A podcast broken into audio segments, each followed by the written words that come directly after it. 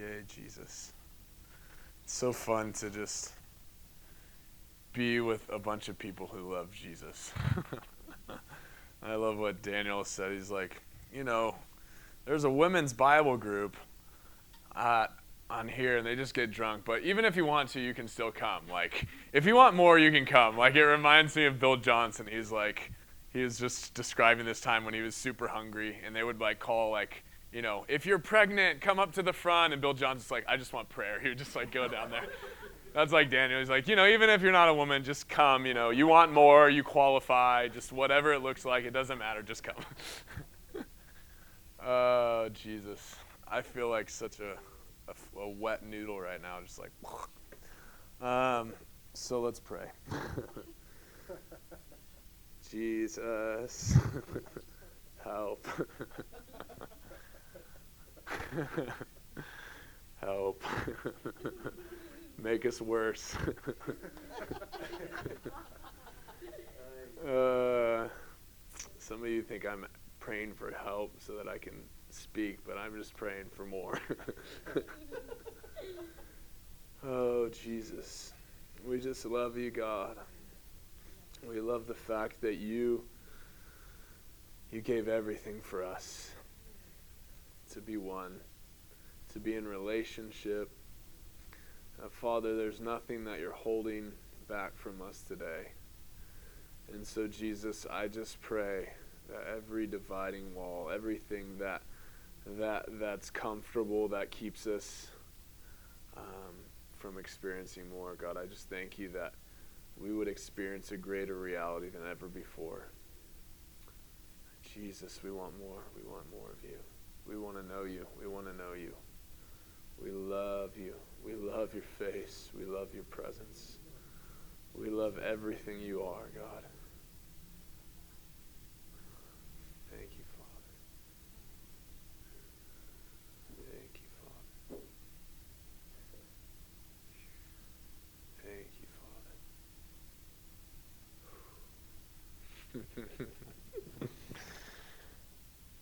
Father. ah.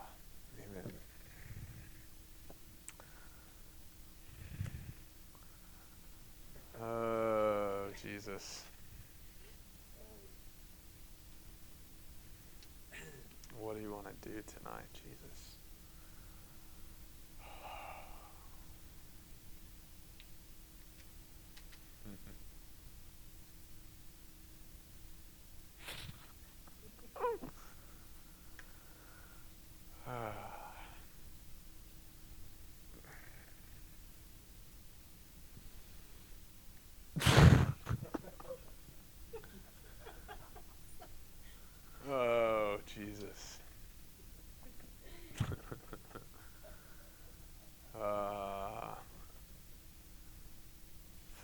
thank you.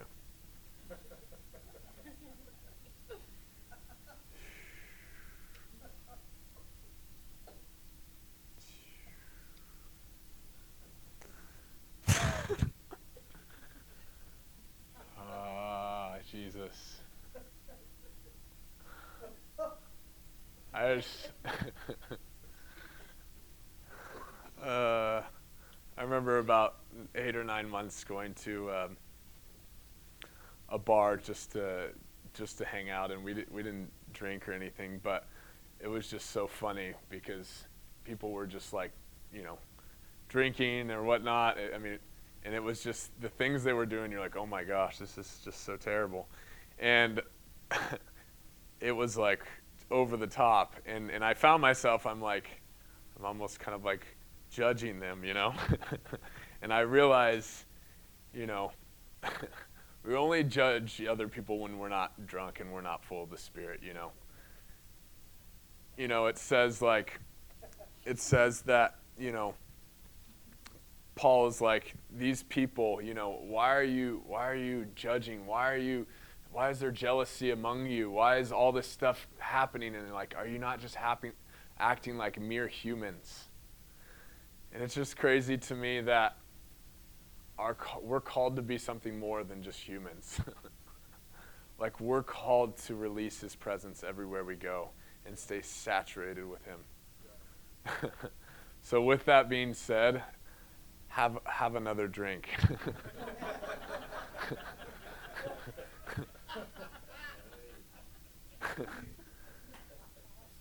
Jesus.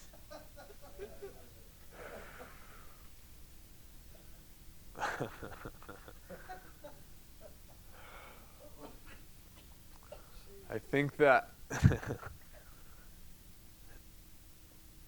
think that oh Jesus, I don't know what I think. Um,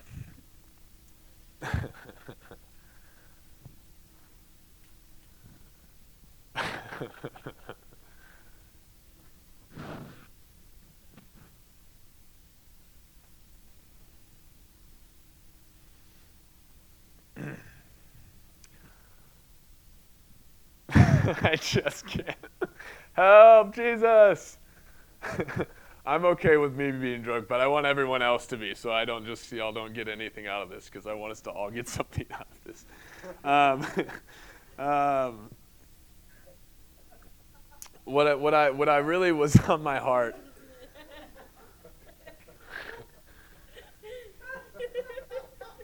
Jesus, we just thank you for more of your joy. Just put your hand on your neighbor next to you and just say, Father, they need more. They need more.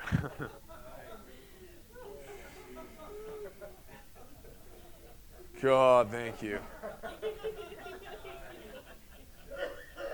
God, thank you. God, thank you.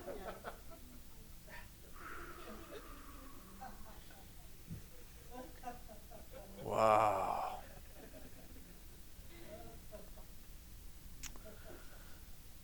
Ah.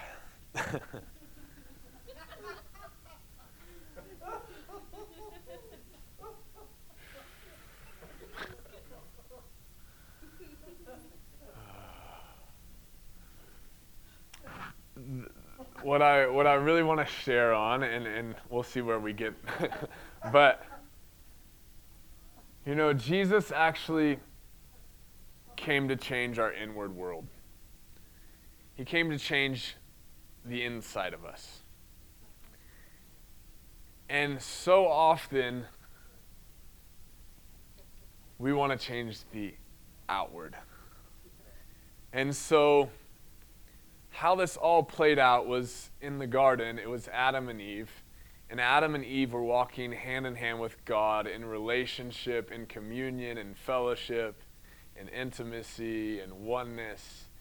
And and in that relationship, they had everything they needed because they were God was their father. God directed them, God guided them, God showed them the way. You know, a lot of people say from the from the beginning that, that men had sin consciousness. But I love what Kris Vallotton said. He says, How could man have sin consciousness if God says that man was good? Because sin's not good. So they didn't have sin conscious mindset. But they did have free will. And so here's this tree, and the serpent comes to them and he and he he deceives them to t- partake in something that they already had, which was if you eat of this tree, surely you'll be like God. But they were already made in his image, yeah? And so he convinces them to do something to get their identity. And so often we find ourselves in the same trap as we're trying to earn our identity that he's freely given us that we can't earn. And so instantly they eat of the fruit, and it says their eyes were open. It was the tree of the knowledge of good and evil. Now, now many of us might be like, well, and, and I have this thought process. It's like, well, wouldn't they need to know what was good and bad? Wouldn't they need to have knowledge of what was good and bad so that they could actually know how to walk and not do what's bad? But I would like to say they actually didn't need to have a knowledge of what was good and bad because they had a father. So they had relationship. So so all of a sudden their eyes were open and they realized they were naked. In that moment, man was able to judge in their own mind what they thought was good and what they thought was evil. And, and the problem with that is this is that that we can actually only judge according to the flesh. Because it says in, in Corinthians, who can know the heart of a man but the Spirit of God? And who can know the heart of God but the Spirit of God? So if it takes God to know what's inside of here, how are we going to, if, if, if, like I said, it's from the inside out, what's inside of us is going to manifest on the outside of us. And so, if we don't know what goes on in the inside and we don't know how to correct what goes on the inside, and we can only see the flesh and judge according to the flesh, then how are we ever supposed to change as humans? And so, what so often we do is, is actually in that moment, man became judge of what was good and what was evil.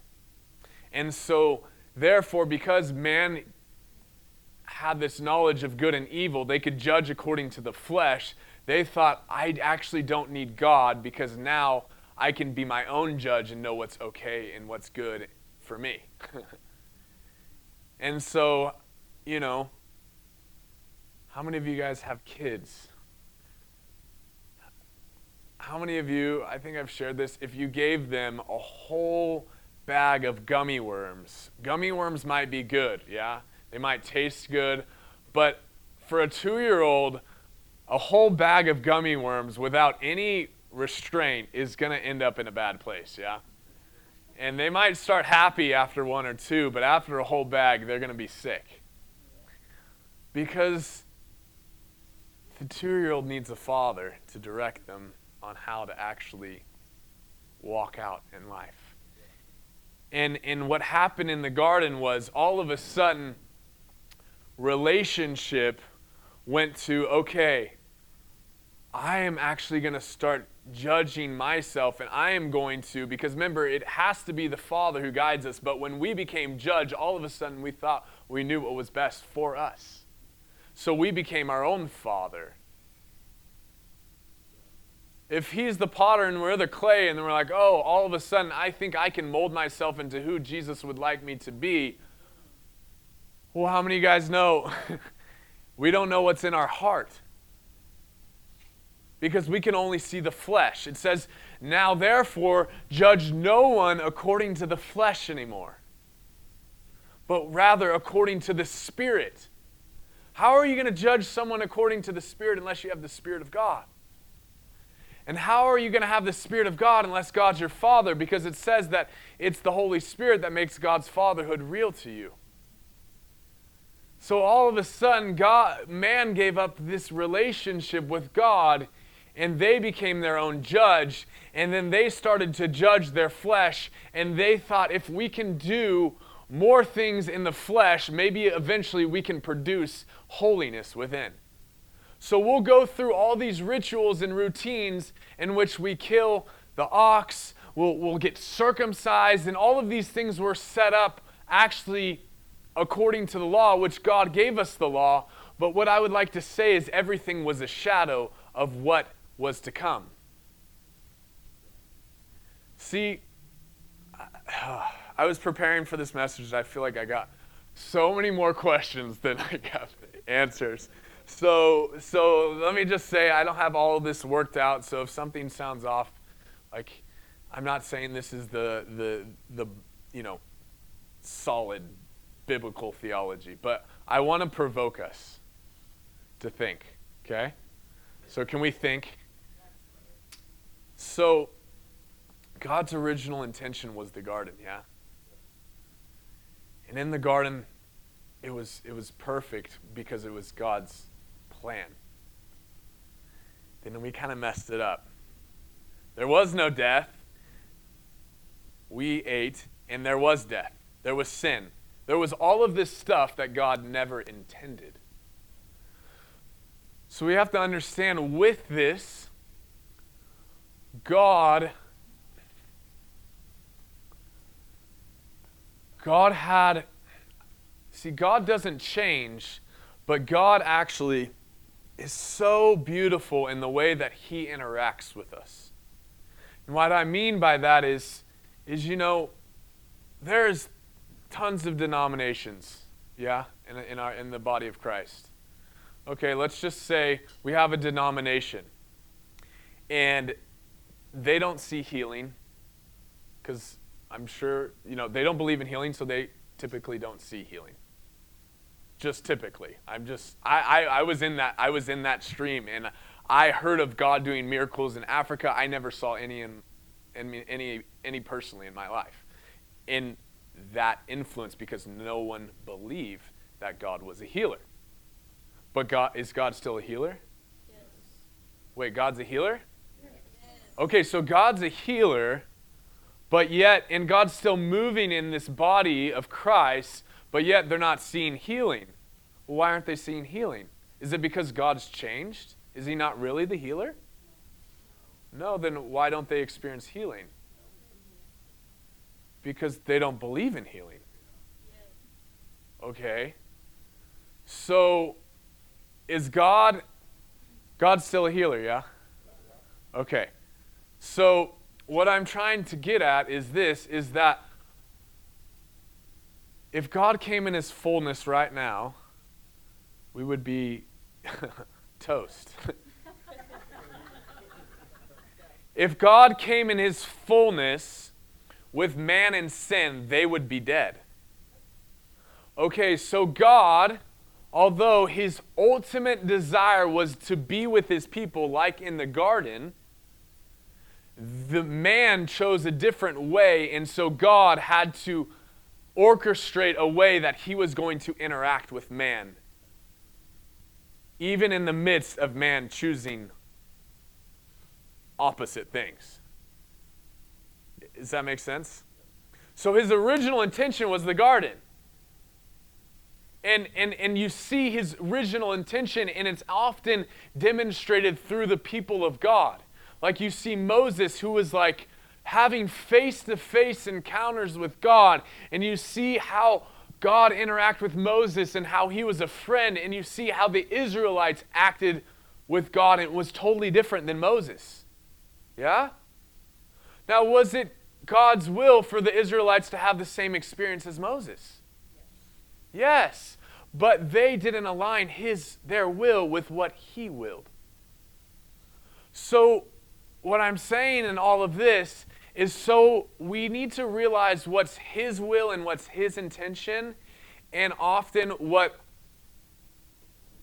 our will is and our intention is and how he is trying to build this divide between what he wills on earth and what we will as humans on this earth.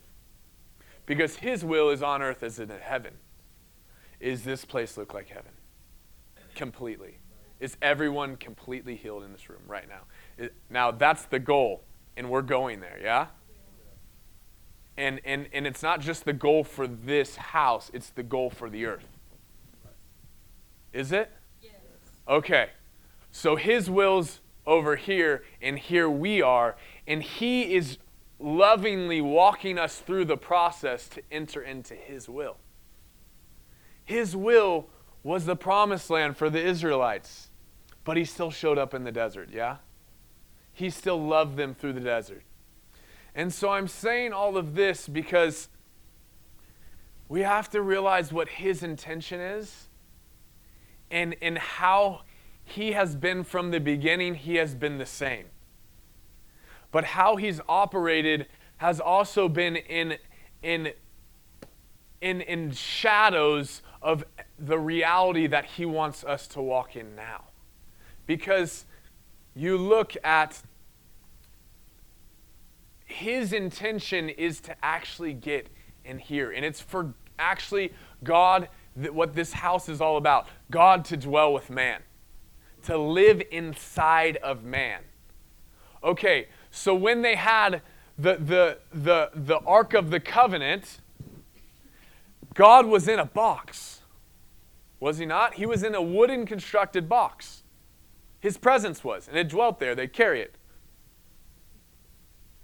Now, everyone in that time could say that's God's will is to stay in that box because He's doing it right now. But that was a shadow of what He wanted to do. And you realize that it was the Temple of Solomon, David's tabernacle, and then what's His temple now? It's the one thing that God actually made us. I'm going to say it again. Do you realize there was the Ark of the Covenant, there was David's tabernacle, there was Solomon's um, um, temple, and all of those were a shadow of what he wanted to actually dwell in, which he actually made, which was us. He's the only one that constructed us. He's the only one who constructed us. And, and you look at the shadow of what he made, such as the temple. There was the outer courts, the inner courts, and the holies of holies. Now we have a body, a, a, a, soul, or like I would say, our body is the outer courts. The inner courts is our is our our mind, will, and emotions, and then our inner or holies of holies is is actually our spirit. And so what I I believe God his will is actually for not only for him to dwell in us, but it's actually in our heart, in our spirit that he dwells. And I think so often, like how I ask myself this question today how do you run from God if He lives inside of you? How do you get away from God if He lives inside of you? And there's many Christians, and I'll just say, sometimes it doesn't always look like God's living in a home there, you know? like, ooh, I don't really see Jesus in there. And, and, and I believe the reason why is because transformation happens on the inside of the holies of holies. Transformation does not happen on the outer courts, it doesn't happen through works. Like, even in the outer court, what you had was people who would offer up sacrifices.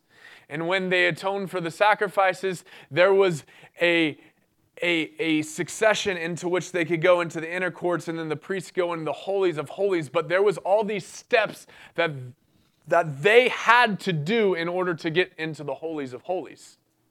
And so in the old testament you see all of these outward steps that they did in order to be right and in god's presence. And so god led them externally. It was a cloud by day and a fire by night. It was the Holy Spirit could land on them, but he couldn't dwell within them. So you'd see God land on people, but then he would go. And so you that's why you constantly saw all this wandering, all this confusion. Why? Because God wasn't living inside of man.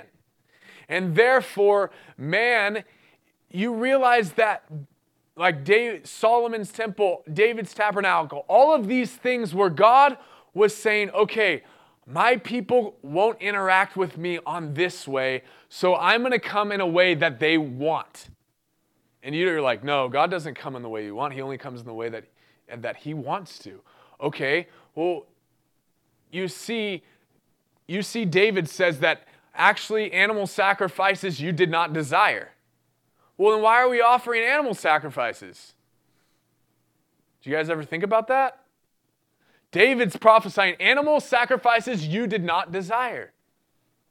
So he developed David's tabernacle. Instead of offering up animal sacrifices, they offered up worship where his presence would dwell.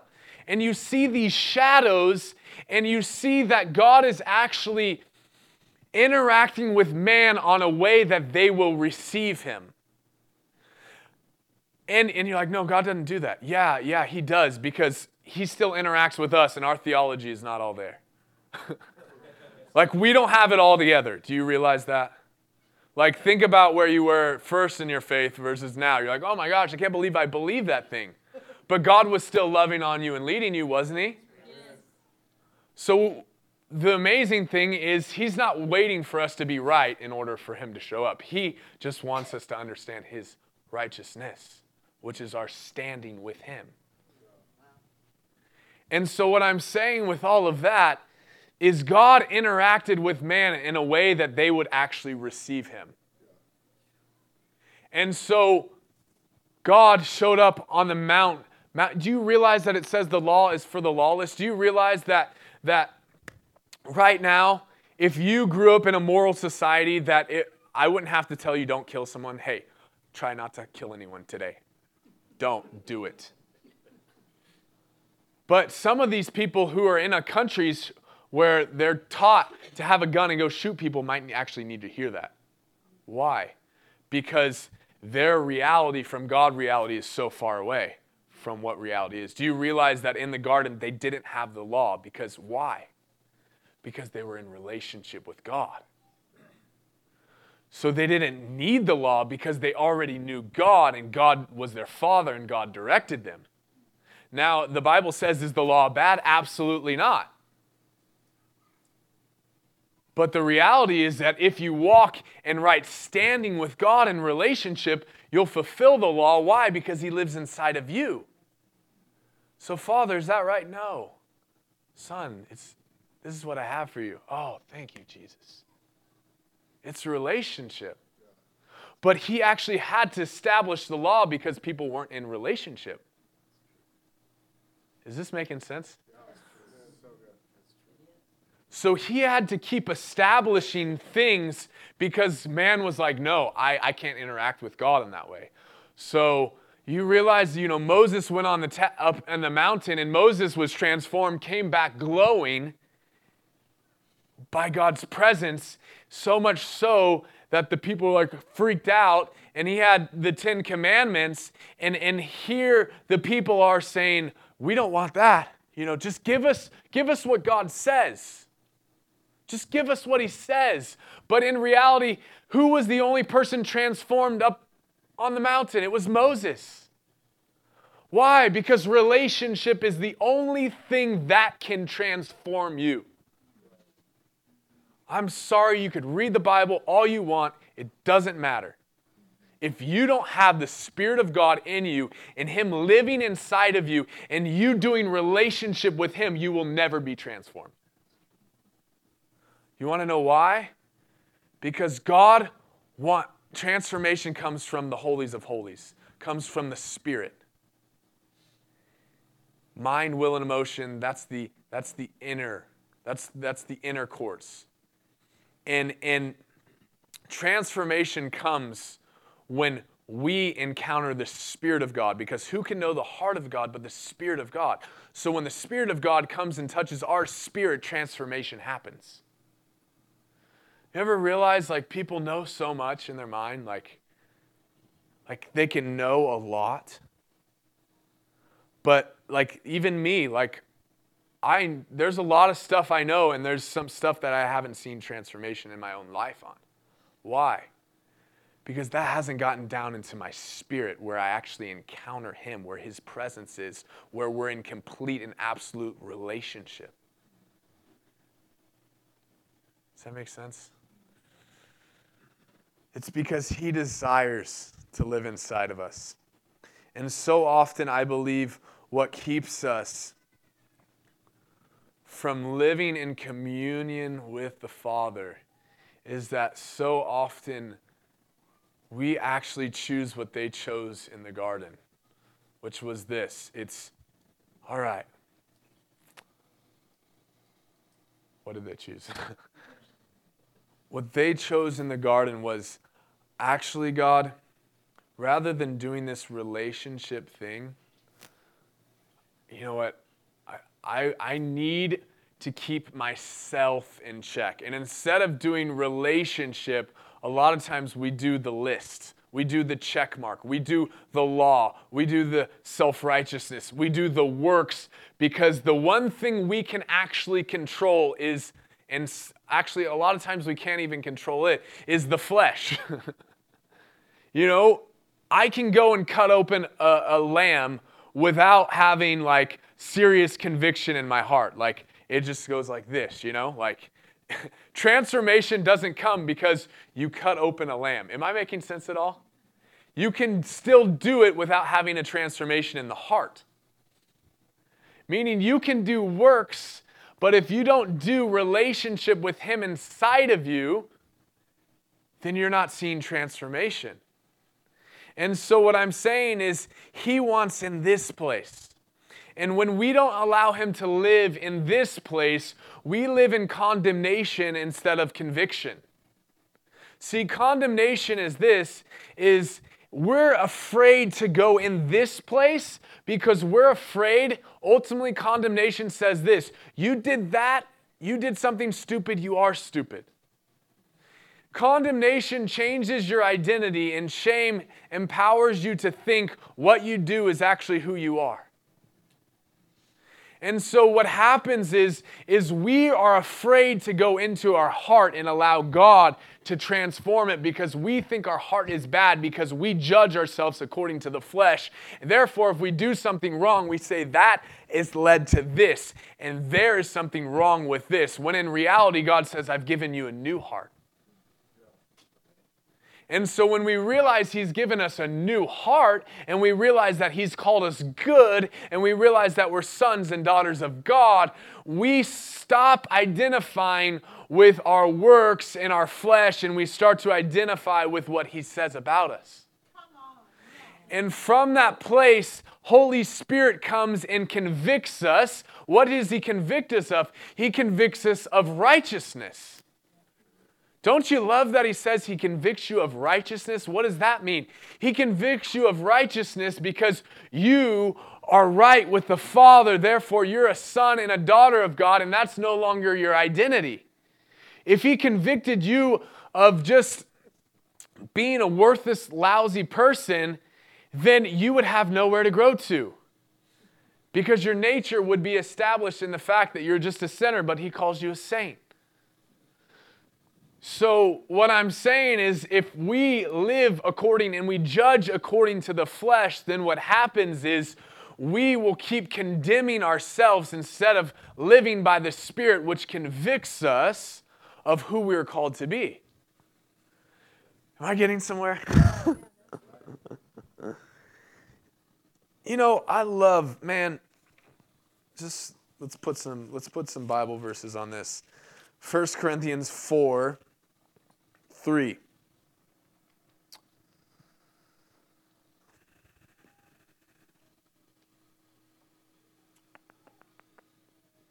So resist the t- temptation to pronounce premature judgment on anything before the appointed time when all will be fully revealed. Instead, wait until the Lord makes his appearance for he will bring all that is hidden in darkness to light and unveil every secret motive of everyone's heart. Then, when the whole truth is known, each will receive praise from God.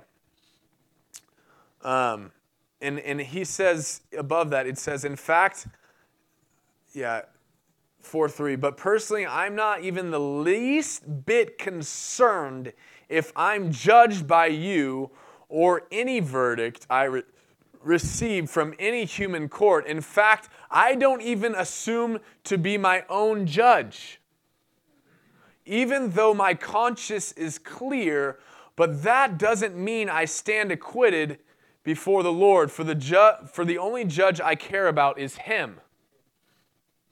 So, what Paul is saying is listen, you guys you judge yourself, you judge me. I don't even judge myself.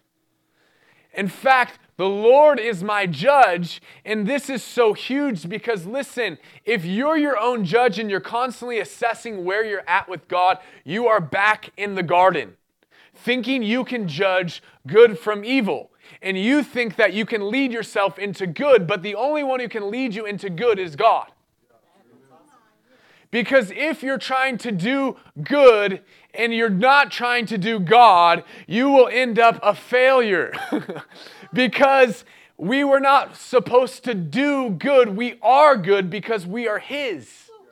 And the more we realize we're His and we fix our eyes upon Him, we become like Him. See, that's way different. It's way different. You realize when they were in the garden, they didn't even realize they're naked because their eyes were on Jesus the whole time. The biggest fall of the sin was we became self consumed. And we look at ourselves and we judge ourselves and we wonder why we only reproduce ourselves. Because our eyes are on ourselves. And we judge this and we judge that and we judge this and that and this and this and this and that. And we find ourselves in the same place, condemned. You realize that it says there is therefore no condemnation for those who are in Christ Jesus. Do you realize you can be condemned if you're a Christian? It's because you stepped outside of Jesus. You've judged yourself apart from your identity in Christ. You were never supposed to be judged outside of Him, He lives inside of you. So if you're not acting like, a, like Jesus, it's because you've stopped abiding in Him and you've gotten outside of the tree because if the tree is good, the fruit's good. So if you remain in Him and abide in Him, John 15, then you will bear much fruit. See, the problem is, is we're trying to change the fruit and we're judging ourselves based upon the fruit. But if you're just planted in the Lord and you're established in Him and you abide in Him, the fruit's there, I promise you.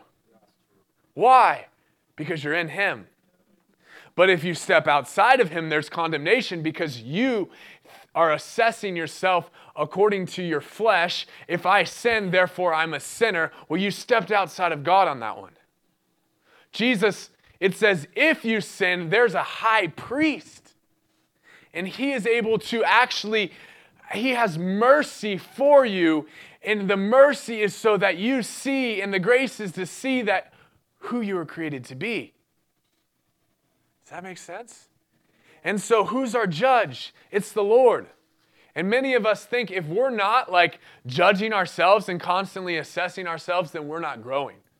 So, we don't even know that concept. We don't even know that concept, like, of walking with Him and allowing Him to tell us who we are. We think we need to condemn ourselves to get where He wants us to be, like, oh, I'm not there yet. And God's not saying, You're not there yet. He's like, Hey, let me show you who you are. We're like, Oh, dang it, I didn't do that right. I didn't do this right. We're judging ourselves. And God's like, No, no, no, no. That's who you are. Let me show you. Oh, wow. Now I'm looking at Jesus. Now I realize, oh, Jesus, you live inside of me. Oh, now I'm becoming like you because you live inside of me. Oh, wow. Now I'm starting to look and behold you. And, and now everything I know is you, and I'm not focused on myself, and therefore I'm free. Oh, and people are judging me. That's awesome, Jesus. What do you think about me? Oh, you think that about me? You made me? Oh my God, you made me, God. And that's what you think about me? So all those other people are saying everything else about me. I mean, you created me. I mean, come on. That's like your smartphone talking back to you, telling you that you're dumb and stupid. It's like, you know what? There's someone who created you. You know what I mean? Like, I'm going to turn you off. God created you and said you're very good. That's why Paul's saying, listen, if you're judging me, it's just it just doesn't hold that much weight. I mean, come on. God thinks I'm awesome. and the reason why we're scared of other people judging us, if you think everyone's judging you, let me just tell you a, a, a reality. You're judging yourself. Because I promise you, if you were allowing God to judge you, it really wouldn't matter what other people said. You would be like, ha ha ha ha. you would just like, I mean, come on. It says God laughs at the plans of the enemy. So everything that's a lie, that's not what God says about you, is laughable. It's just laughable. And the reality is, when we don't regard each other according to the flesh anymore and we see each other in the spirit, then we're able to actually build each other up as a holy priesthood. Why? Because we're his dwelling place. The one original thing that he created and said was good. And so everything else we do that is man made and man created can never produce what he originally wanted to do. And so And so, how are we judging ourselves? Because on the cross, he judged us worthy of love. On the cross, he said, I give everything for them. So we're considered worthy of love. And every other thing outside of that is actually a hindrance to love. Everything outside of that is something that he wants to take and remove because all of those things are a barrier between him and us. Because remember, he only wants, he want, this is where transformation happens. And so often, the reason, how can we run from God? I'll tell you. You run from God when you live in your flesh, when you live in the outer courts. You're not in the holies of holies. So you, realize that, and I'm going to talk about how we enter into the holies of holies, but when we run from God, it looks like we live according to the flesh because we're trying to control something we can control that we feel like we can manage. And we're, we're, we think we can do these good works and deeds to make ourselves holy by doing the law by by you know back in the day it was circumcision. Now it's we think we have to to read the bible so long. Listen i am so for reading the bible. I read it every day. But listen i read the bible because he's inside of me and when i read it i'm communing with him i'm communing with him i'm not reading it so i can get closer to him i'm already close to him I'm discovering the access I have to Him. And when I read this book, it opens up a world that I can commune with Him. Because guess what? I don't want to just know what to do. Because if I just am wanting to know what to do and I read this so that I know what to do, then I'm saying I'm just like the Israelites. I'm just like them saying, Give me the rules. I don't want to meet with that guy up there. And a lot of times we don't want to meet up with that guy is because we don't realize we've been made worthy because we don't understand our righteousness. And so actually it says in Hebrews, it says, I would long to give you something meat of substance, but you're untrained on the word of righteousness. And then it says, therefore you are unable to discern what is good and evil. So, are we supposed to discern what's good and evil? Yes, but we're only supposed to know what's good and evil from righteousness, which is through our right standing with God. So, if God's right next to me, I know what's good and evil because He's leading me. That's a big difference between God leading me into what's free and what's life than me looking to do what's right through the flesh that I can never accomplish, but I think I can accomplish. And that was all the Old Testament. They tried to do it according to the flesh, but they were never transformed. They still stayed the same. You realize the disciples, everything changed when God lived inside of them. They were like a mess, and the Holy Spirit landed on them and was inside of them and was like, boom it was like game over. But the thing was, is they realized that God lived inside of them and they realized they had access to him. They were trained in the word of righteousness. And the word of righteousness is this, is that everything that you, it's no longer you who can do the law, it's him who has accomplished the law, which has actually, he has done everything for you to stand boldly before him. And so we're going to go back. This is, I'm just going to let you know, Hebrews 10, I don't even know the reference, but this is like, I just feel it. It is the bread and the butter of what God wants to take us in as a church. It's like, I, I really feel it. I, every time I come, I just, it's, it's the same, the same word. And it's because God wants to take us somewhere but in order for him to take us somewhere, we have to realize what has been established on the outer courts, the inner courts, and why we get to jump into the holies of holies right away. How you enter in is everything. How you apply the blood and his body will determine how you live as a Christian. It says discern the body rightly. what has he done? What has his body accomplished? It says that this is the works of Jesus, that you believe in the one whom he sent. So, how do we live a Christian life? How do we live? In John, it says that this is the work of God that you believe in the one whom he sent. What does that mean? It means that if you believe what Jesus really did, you will fulfill everything that he's called you to be. You realize that it says, don't be like the Israelites who heard the message, yet they hardened their heart and they remained in the wilderness. It's because what they heard, they didn't apply with faith and apply it to their lives. Therefore, they wandered forever. And we can't wander, and the only way we will wander is if we don't fully believe what Jesus has done on our behalf. And if we don't believe what he's done on our behalf, I promise you, we'll be stuck in condemnation. We'll have self righteousness instead of righteousness, and we will have dead works instead of fruit. And so, we'll get to Hebrews. So, Hebrews, I think it's 10. I should know, I read it like every week. 1019. So remember, we had the outer courts, the inner courts, the holies of holies. Okay? Is everyone good? We still there? Come on, Jesus. Jesus, I just thank you. We don't want more knowledge, God. We got to have this we got to have this reality hit our spirits, God. Father, I thank you that you would establish this reality so deep within us.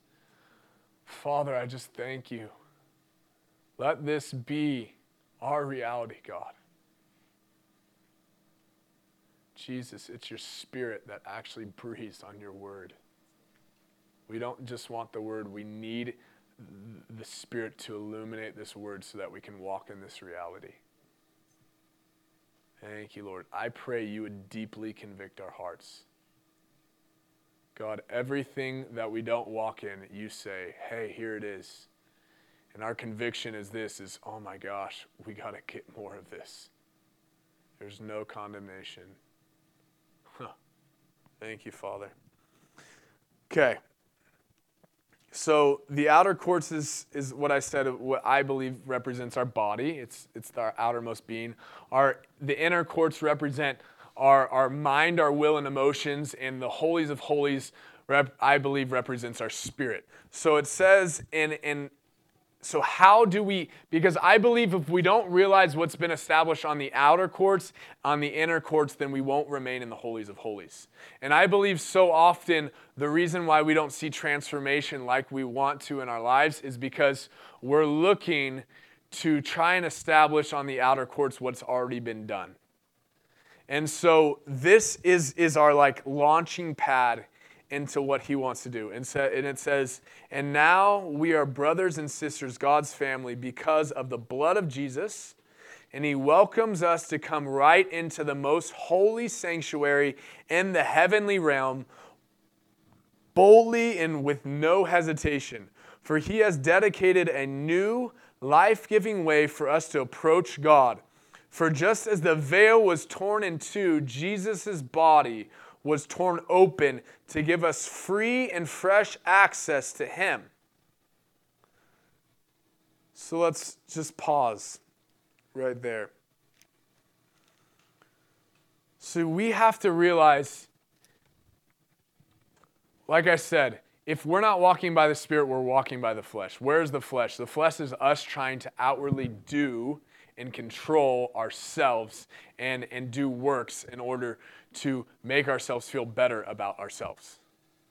It's for us to actually try and prove that what's inside is okay. But we know if we, listen, you will always live condemned if you live according to the flesh. Because the flesh says, earn your identity, and the spirit says, you're a son and a daughter of God.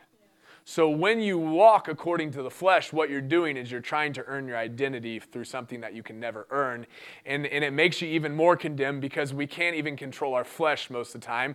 And that's why Paul is saying, Why do I do what I do? It's because he's talking about walking according to the flesh and according to the law. And then he says, Thank God that he has given us freedom through Christ Jesus. And so what happens is if if we don't live in the spirit, we live in the flesh, and therefore the, we're constantly on the outer court where actually no transformation happens. But if we realize this, it's that actually Jesus is the Lamb of God, so he was the sacrifice on, in the outer courts. Okay, so that one's covered. What do we have to do on that one? What do we have to do? Nothing. Jesus, thank you.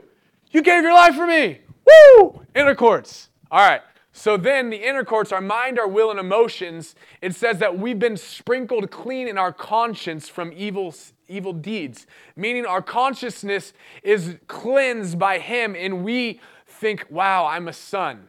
So our mind and our will and emotions must be sprinkled with the blood of the Lamb, and we realize that actually no longer do we have a sinful mind, will, and emotions. Rather, we've been cleansed by the blood of the Lamb. So on the outer courts, the Lamb is slain. On the inner courts, we apply His blood to our life, our mind, our will, and emotions. And we say, Jesus, I thank you. And we realize our identity. And from that place, we step into the holies of holies where there is absolute transformation of who we are. Because it all happens in the inner courts. It all happens on the inside. And the reason why we live condemned a lot of times is we're trying to change the outside, hoping that the outside will make us feel like we're good on the inside, but that will always make us feel like it's terrible on the inside because we can't achieve by the flesh what He can only do through the Spirit. Woo! Jesus, you did it all. You did it all. So, what does that look like when we come together as people of God. This is like, mm, this is the one that like, I'm like, man, I want us to like come together. And it's like, when we're together, it's like, whew. And I believe this reality, if we realize, I say it all the time, we don't need a first worship song to enter in. We think a lot of times like, oh, yeah, like God, like I said before, Jesus is not back there rubbing the Holy Spirit's shoulder saying, okay, come on, after the first song, you're going to jump in, everyone's going to get the goosebumps, it's going to be amazing. That's not what's happening. What's happening is when you enter into worship, you're starting to actually align yourself with God. But the problem is is if you think that you're not right with God, you're constantly trying to align yourself with God. But if you realize your righteousness and what He's paid for, you're always aligned with God.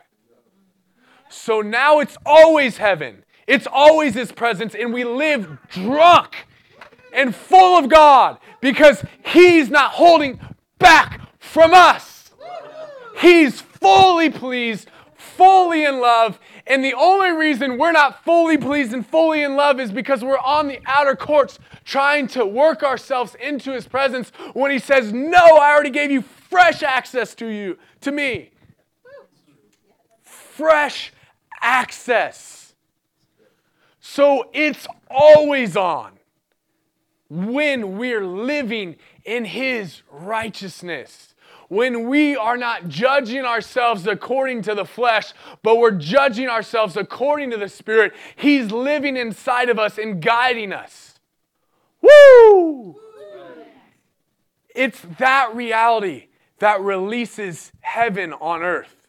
It's that reality where we are His temple being built up, living stones, building the house of God, building heaven on earth.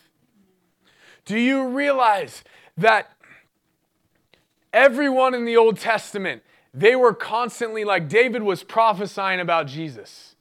Yeah? Daniel was saying there's going to be a man who's going to crush the head of the serpent, and there will be an everlasting king who reigns forever, and sin will have no dominion. They were prophesying about what was to come. They were seeing the unseen. Do you realize that God is taking us from glory to glory? His kingdom is everlasting and ever increasing. That means it's better now than it ever has been before. And the reason and how it's going to get even more glorious is when we realize that the way that we do things, like the way I talked about David's tabernacle, the Ark of the Covenant, um, Solomon's temple, those were all shadows.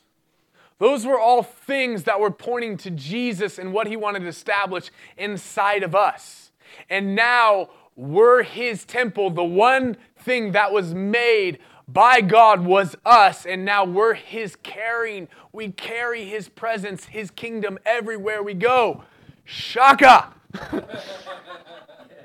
and so, with that being said, when we say heaven on earth as a house, as a people, we are saying, just like they said, I see Jesus and I see this and I see that. When we're saying, I see heaven on earth, we're, we're, we're aligning our hearts with the fullness of what God wants to do.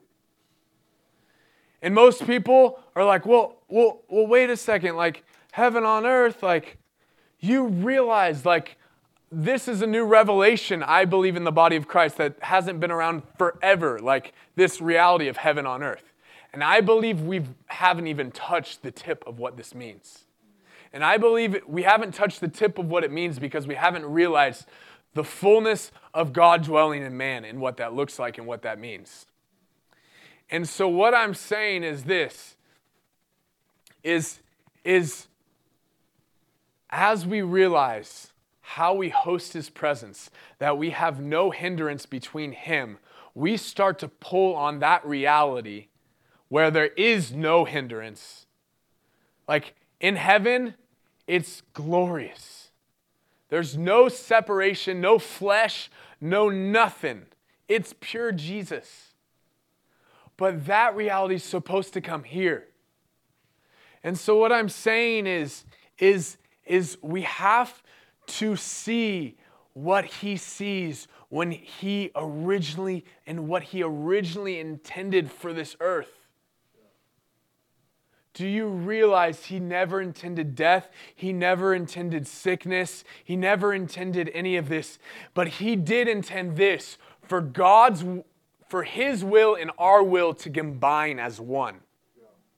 See, the problem is is all along when we talk about the flesh, when we talk about all these things is God is or man is always wanting God just to like override our will and like do just do whatever you want. Have you ever prayed that? Just just do whatever you want, God. Like take that away from me. Like I don't want that, you know? We pray that.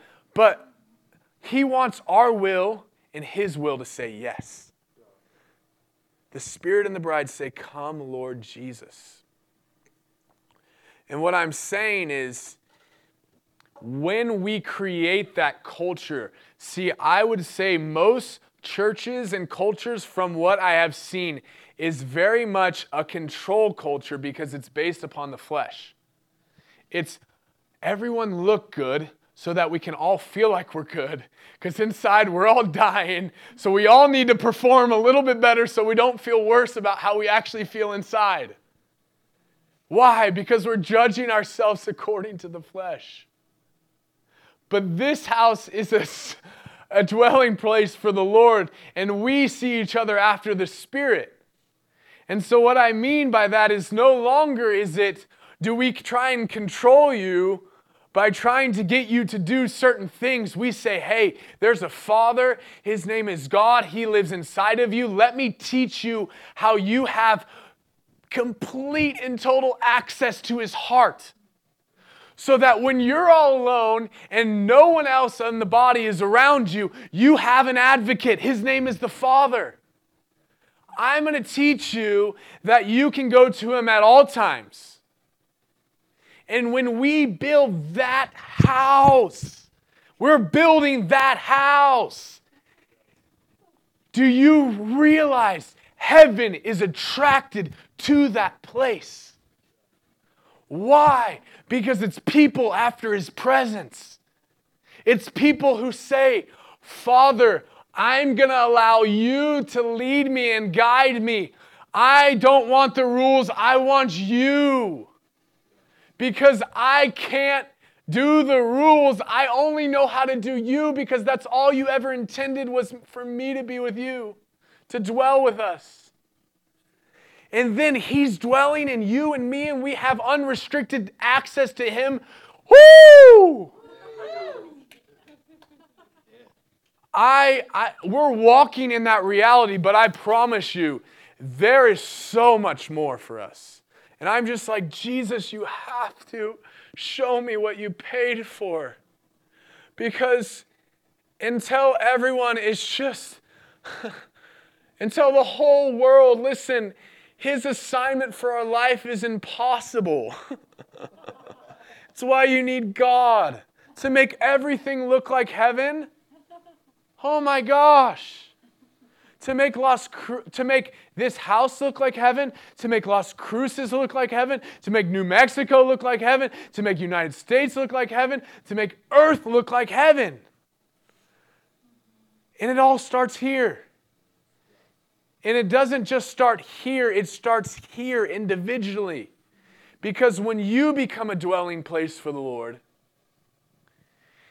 and we become a dwelling place for the Lord, we attract His world, heaven, here, and then heaven is on earth.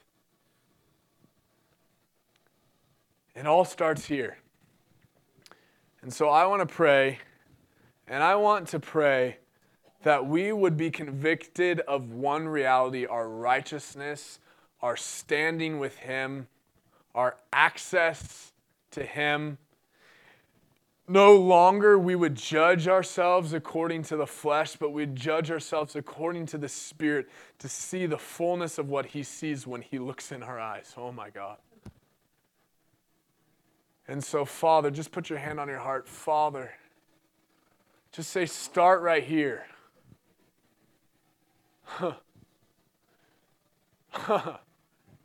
ah, Jesus, every judgment that has been passed on our behalf that we have said we are less than than what you have said, God, I pray right now with your fire, burn it out.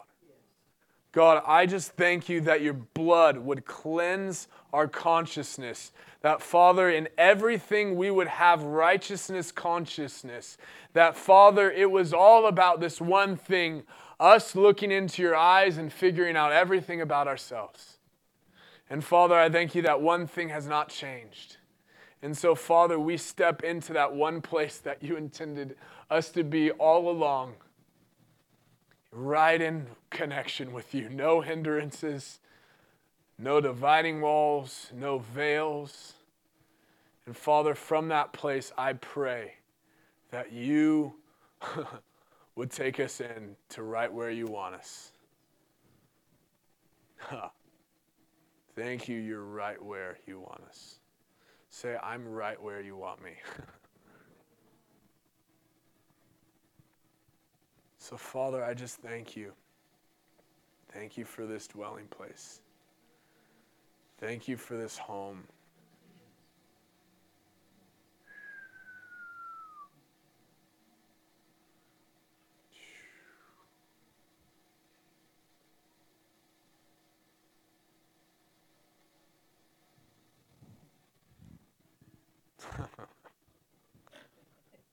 Thank you, Jesus.